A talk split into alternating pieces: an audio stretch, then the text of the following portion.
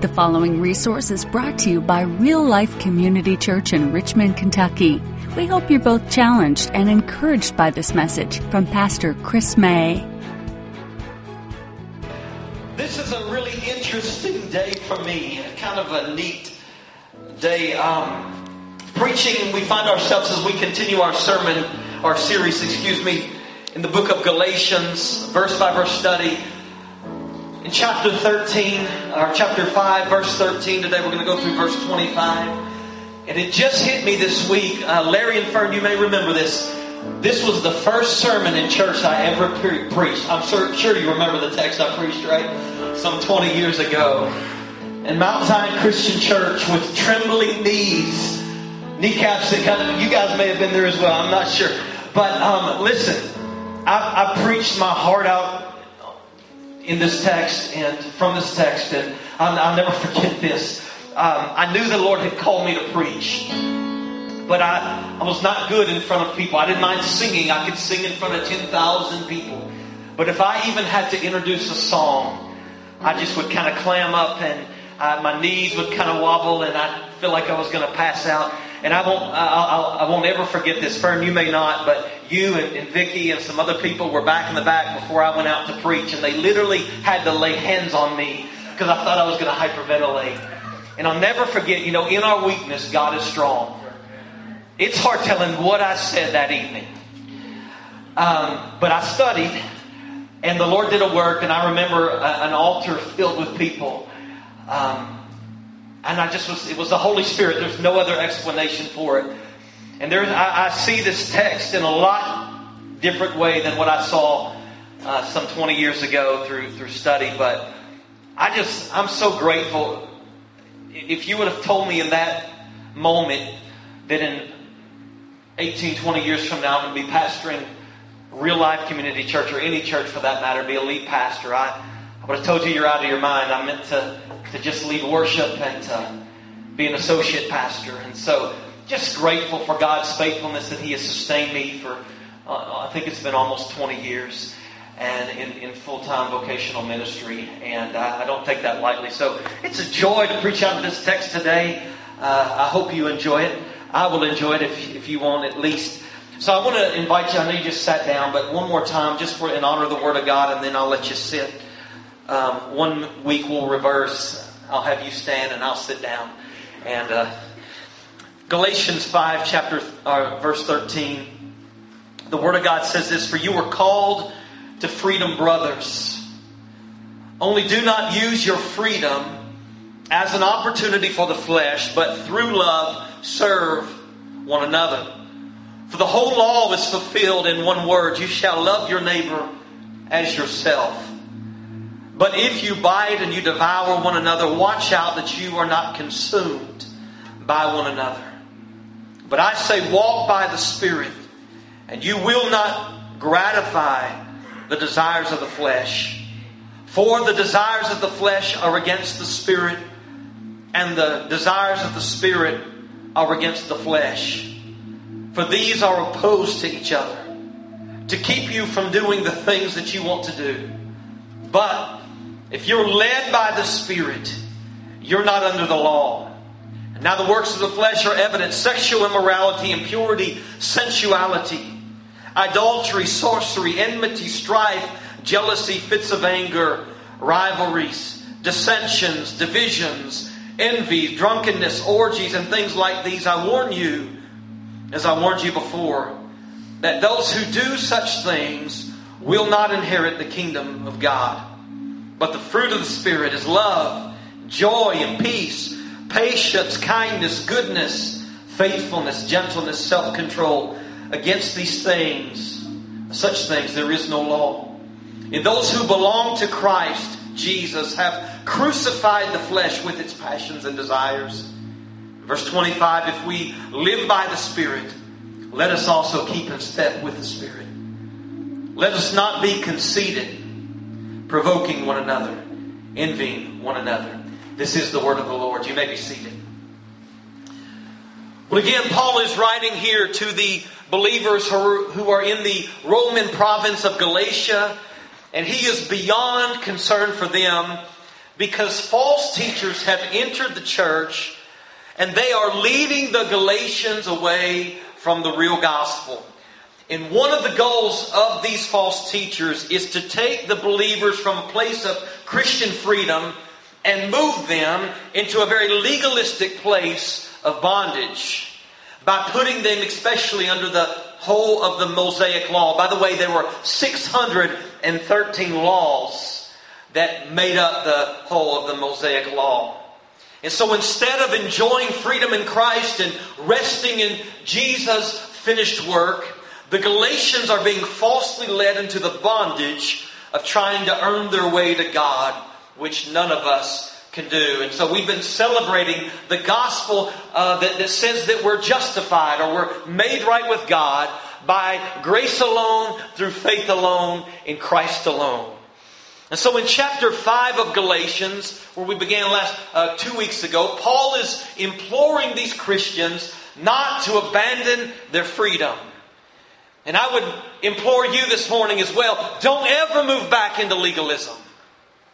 In verse 1, I'll remind you of what Paul says. He says, "For freedom, Christ has set us free. Stand firm, therefore, and do not submit again to the yoke of slavery." And so last week I unpacked the first part of chapter 5 as we looked together at some of the different facets of gospel freedom. And I'll just kind of summarize what we talked about last week. If you missed it, I encourage you to go to our podcast and you can catch up there. But I'm grateful for gospel freedom. In gospel freedom, if we're really in Christ, here's what that means. We can be assured that we're sons of God and daughters of God. We have a great assurance.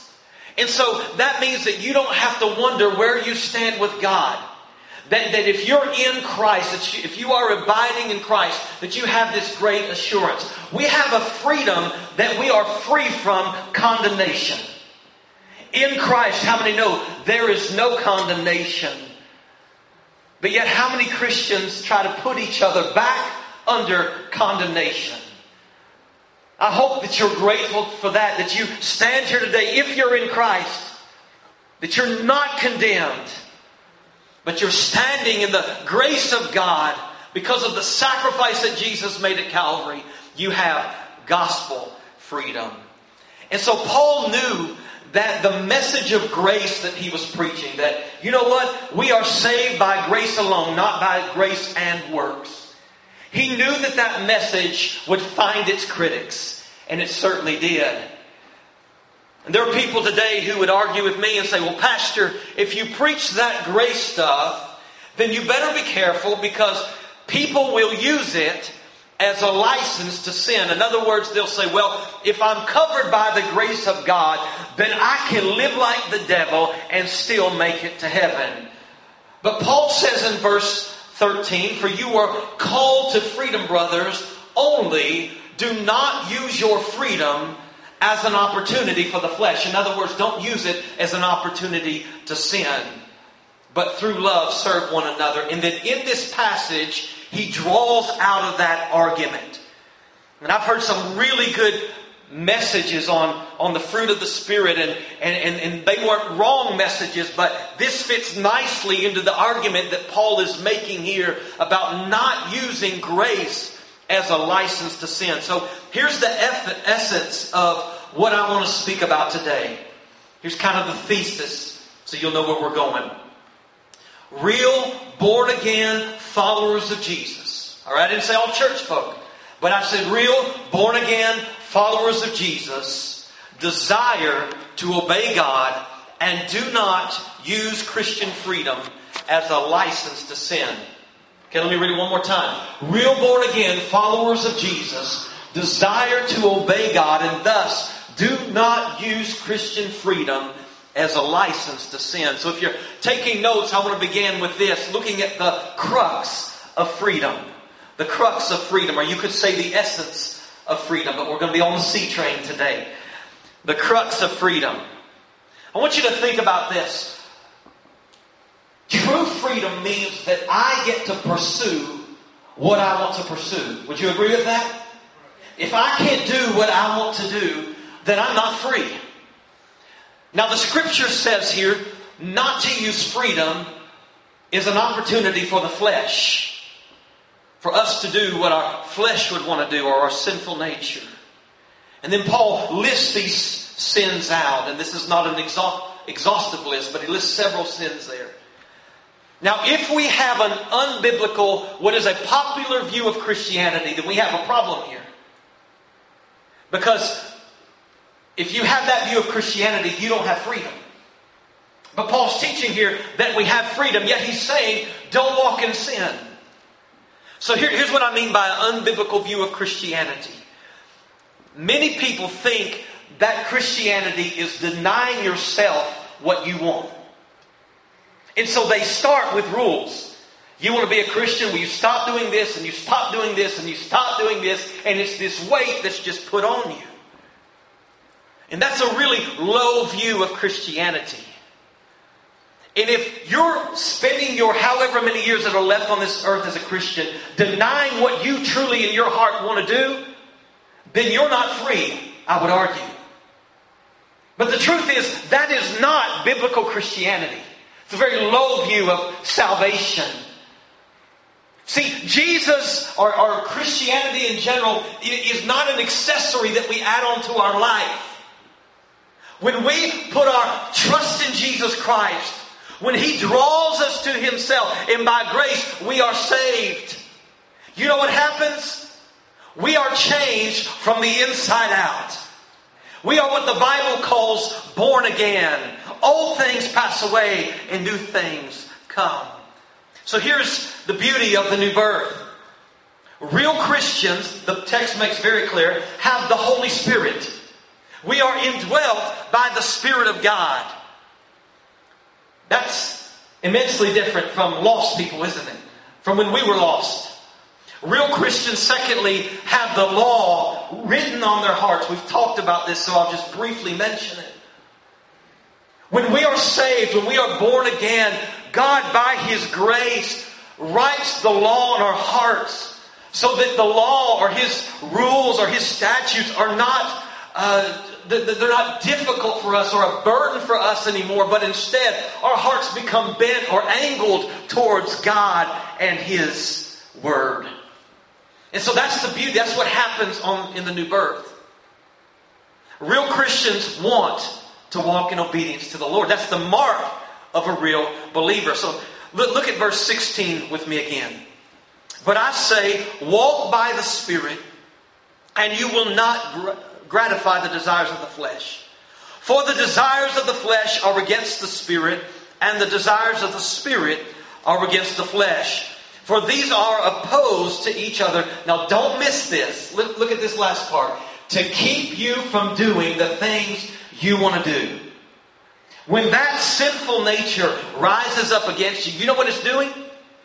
It's rising up against what you in your heart as a believer want to do, which is the will of God. There's not a real believer that I know that wants to walk in disobedience to the Lord.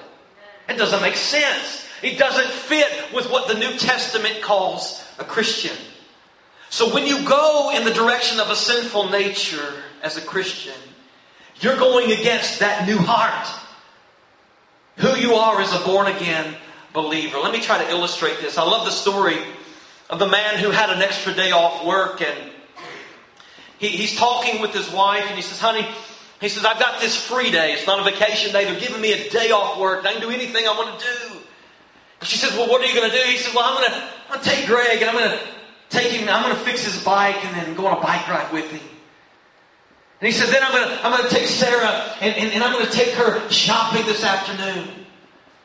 And then I'm going to walk around the mall with her. Then after that, I'll take her on the volleyball practice. I'm going to stay and watch her game. And his wife says, well, that doesn't sound like much of a day off. And he said, it is if you love your kids. And the truth is, it can be that way spiritually too. It applies there as well. That see, when you are born again, I'm not saying when you become religious. I'm saying when you are truly saved, born again, your heart is so set on, its affections are set on God. You love Him so much, and you do not want to walk in disobedience.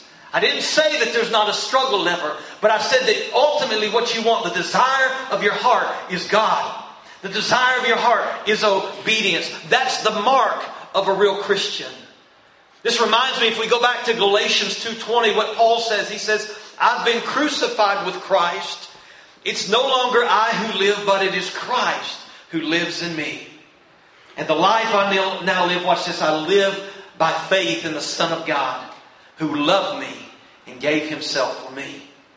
See, we are free because by God's grace, our hearts are angled, just like Paul's, towards pleasing him and obeying his word.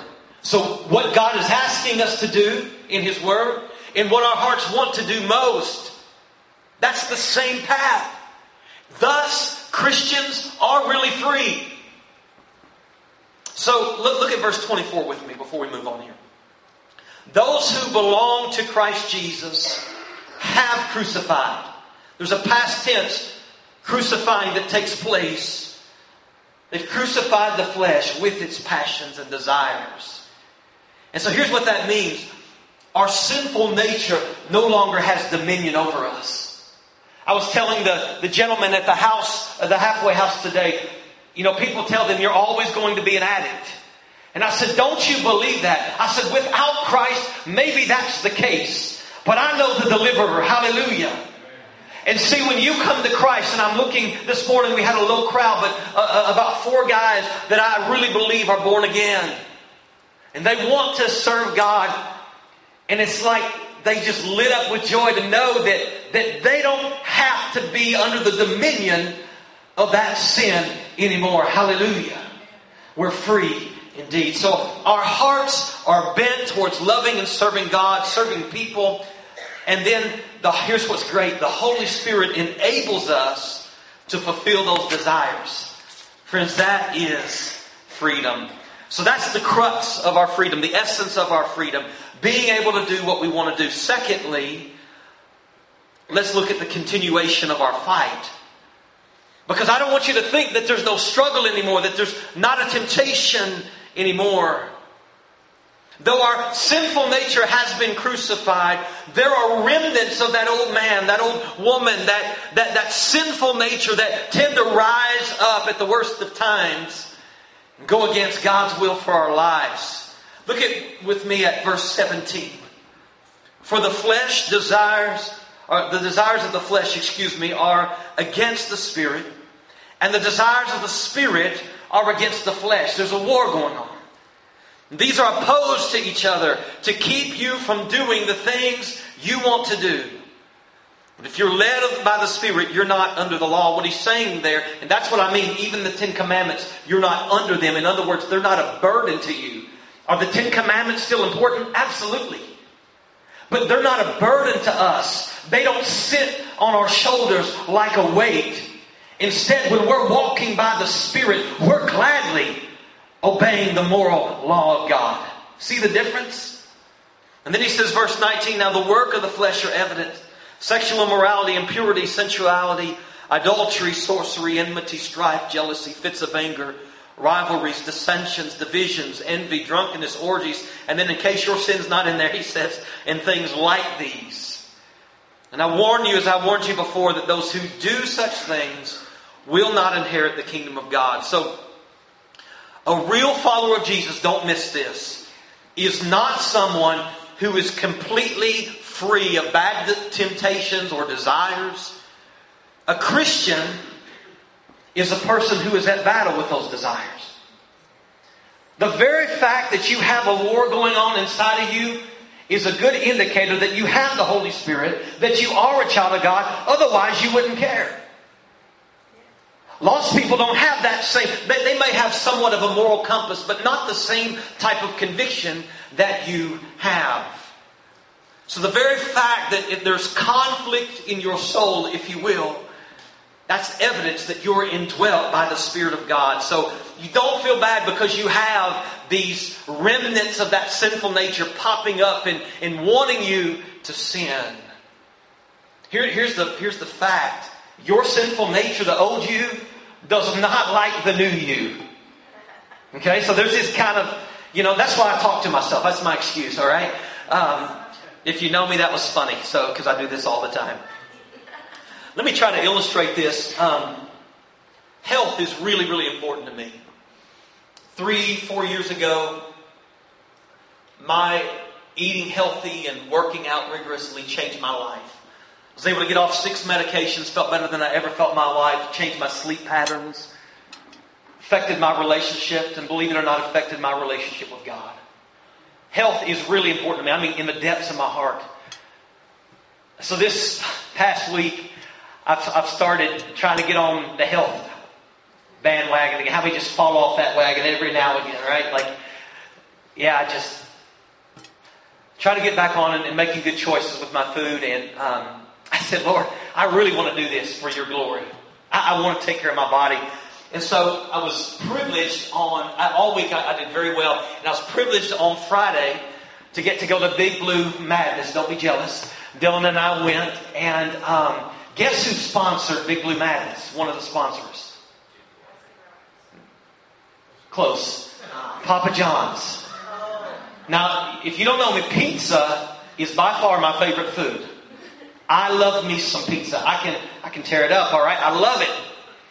And so, I'm like, I hate you, devil, because here's what's happening. We're like in section 230, row L. We're nosebleed, all right? And that's the section that the Papa John's pizza mascot decides to stand in. I wanted to push him off the balcony, but I didn't. Because I love Jesus. That was the flesh. But in all seriousness, in my heart, this illustrates this so well. In my heart, I want to eat healthy, but the stupid flesh always is going, eat pizza, eat a burger, eat fries, whatever. And I have to crucify that sucker daily, all right? Every day I have to crucify that flesh.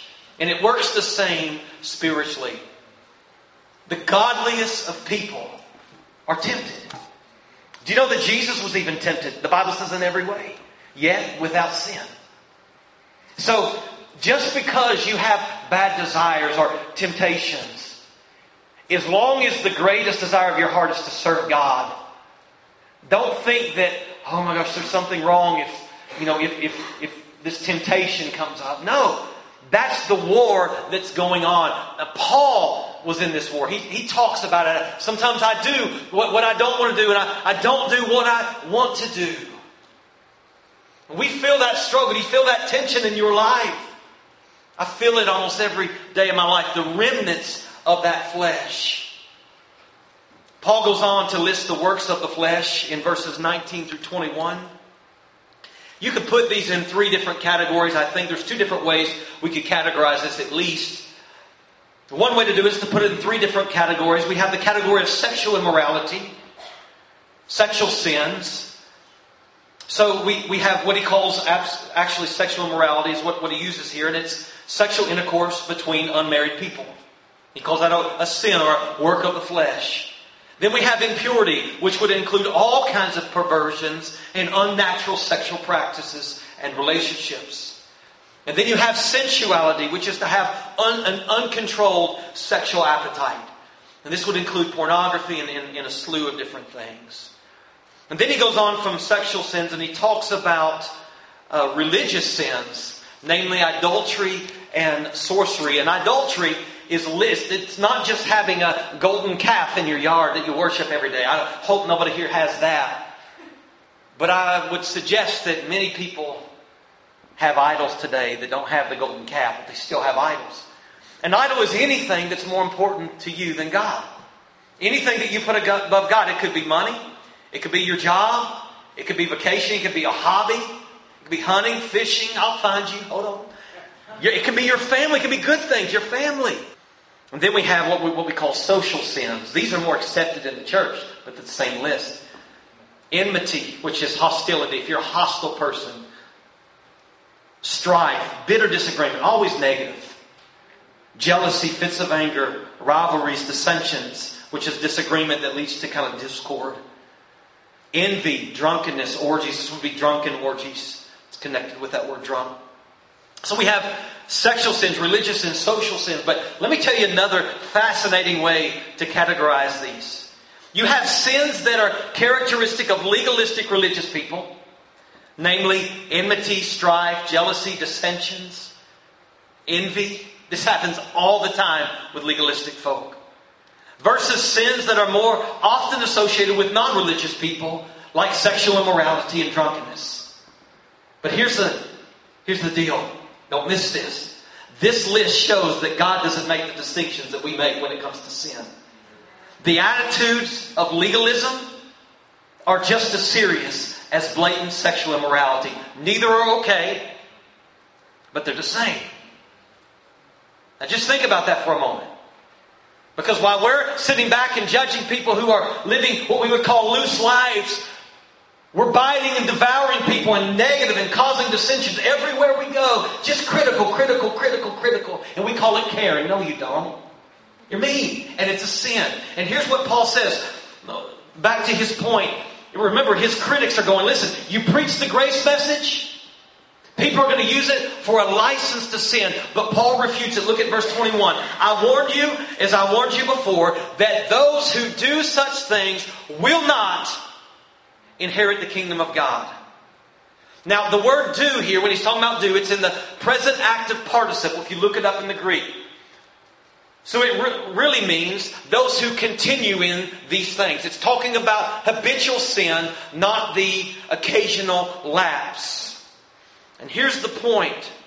People who are justified by God's grace. Remember verse 24? They've crucified the flesh.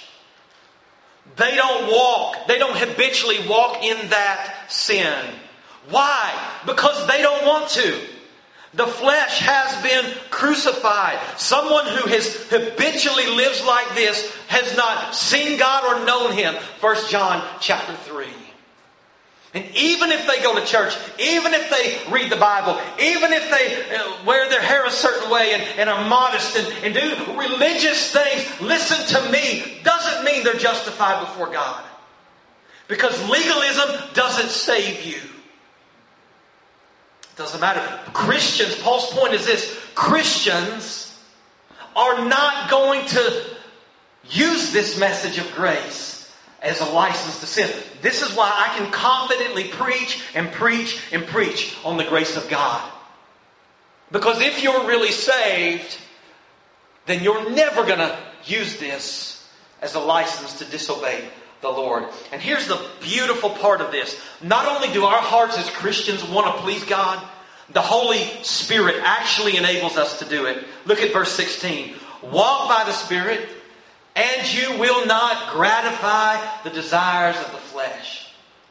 If you're led by the Spirit, you're not under the law. I love that. Here's what I want you to know. You're not alone in this battle. You're not alone in this battle. We are indwelt Christians by the Spirit of God. He's enabled you through His power not to walk in your old ways. That's incredibly freeing. I love what John says, 1 John chapter 2 and verse 1. He says, my little children, I'm writing these things to you. Listen to this. So that you may not sin. But if anyone does sin, in other words, if you have a lapse, if that remnant wins a little battle at times, he says, you do have an advocate with the Father, Jesus Christ the righteous. But I want you to get a hold of that first part. I'm writing you these things that you may not sin.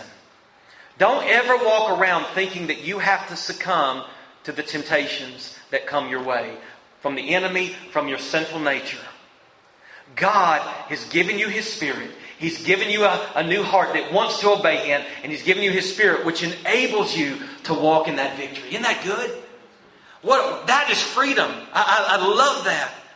So here's what we do. Because we belong to Christ, we have the Spirit. So we don't succumb to sin. All we have to do is keep in step with the Spirit. Walk in the Spirit. Let the Spirit lead us. You know what that is? It's faith. It's faith. Galatians 2:20 again. I've been crucified with Christ, Paul says. It's no longer I who live, but it's Christ who lives in me. He's radically different from the inside out. And now watch what he says. The life I now live, I live by faith in the Son of God who loved me and gave Himself. That's the essence of the Christian walk. Real Christians have the Spirit of God. And we should constantly look to Him. Constantly look to the cross. Rest in God's promises that are yes and amen. This is the way that we walk in victory in this irreconcilable battle between the sinful nature and the Spirit of God. If you leave out of here thinking, oh, I've got to look at that site on the computer, or I've got to cheat myself, you know, in climbing the corporate ladder, you know, to get ahead, I have to do things kind of that aren't real ethical. I have to disobey the Lord in whatever area. If you think you have to do that and you don't have the power to change, you never will. You've got to constantly look to Christ, constantly look to God, and don't try. See, legalists try to do it in their own strength. They say, I can, I can, I can. What I want you to do is look to Christ and say, He has, He has, He has. And He has He's died for you. He's become a curse for you so that you're no longer under the curse of the law. And He has given you His Spirit. Hallelujah. Which enables you to walk in victory over that stinking flesh. Amen? I love that. Religious people, depending on their own strength, try their hardest to stop evil acts. And that's where it stops. But you know what? There's one more point I'll just talk about for a moment. Because legalistic people, though they try to be really, really righteous, you know what? There's no spiritual fruit. You know why? You can manufacture works. But I don't think Paul uses this word accidentally, fruit. You can't manufacture fruit. You can manufacture works, but you can't manufacture fruit. So the Holy Spirit, not only enables us to overcome the flesh, but you know what else He does? He also produces spiritual fruit. And I love this. So number 3, the certainty of spiritual fruit. The certainty of spiritual fruit. Verse 22, the fruit of the Spirit is love and joy and peace and patience and kindness and goodness and faithfulness, gentleness, self-control. Against such things there is no law. And I plan to unpack those on Wednesday. If you're not coming Wednesday night, you're missing out. I'm going to unpack those, the fruit of the Spirit on Wednesday, God willing. But here's what I want you to see in context of the message today. Spiritual fruit is inevitable in the life of a believer. We've said this over and over, but if the root is right, the fruit is right. You get the root right, the fruit will come. You know, people try to bear fruit on their own strength, but it's the wrong approach. We need to look to Christ. Look at verse 24. Those who, after he talks about the fruit of the Spirit, those who belong to Christ Jesus, that's the emphasis, have crucified the flesh. Why can we crucify the flesh? How can we bear spiritual fruit? Well, it comes by virtue of our relationship with Jesus Christ. And I love this. Tim Keller points out in his Galatians commentary that the fruit of the Spirit is actually symmetrical, meaning that it's a package deal. You'll notice in the text, I know I'm not the first one to point this out to you, but he says fruit of the Spirit, singular, but yet lists many fruit. Have you ever thought about why he does that? There's some different theories, and there are two really popular ones, and I think both of them bear into this. One is that the first, love. If you have love, you have all the fruit. You're going to be joyful. You're going to have peace and patience. If you're loving, you're going to be kind, so on and so forth. So you have the first fruit, love, you've got them all. But I think there's another reason here. It's because Christians don't just get one or two of these characteristics. It's not for you to say, well, you know what? I'm pretty person of peace, but so-and-so's going to be a little more loving. It's just not me. No, as a Christian, it's the package deal. You don't get to pick and choose. So we get the whole package. Now, here's what's interesting. This fruit is progressive. The minute you're regenerated, I believe that fruit, because you have the Holy Spirit, it's His fruit, you have it. But it's kind of like the peach tree right out front of our building here. How many of you have noticed we have a peach tree out there? Hey, who took my peaches? I was on some cobbler. That flesh rising up again. Listen, I love pulling in season to that parking lot and seeing the little peaches start to grow. And day by day, I mean, just minute change. And then before you know it, you have this big, delicious peach. And that's kind of how our growth is. That we get the fruit of the Spirit, but it's not always real evident when you're first a Christian. But there's a spiritual process that happens in the life of every believer. Big word, easy to understand. It's called sanctification.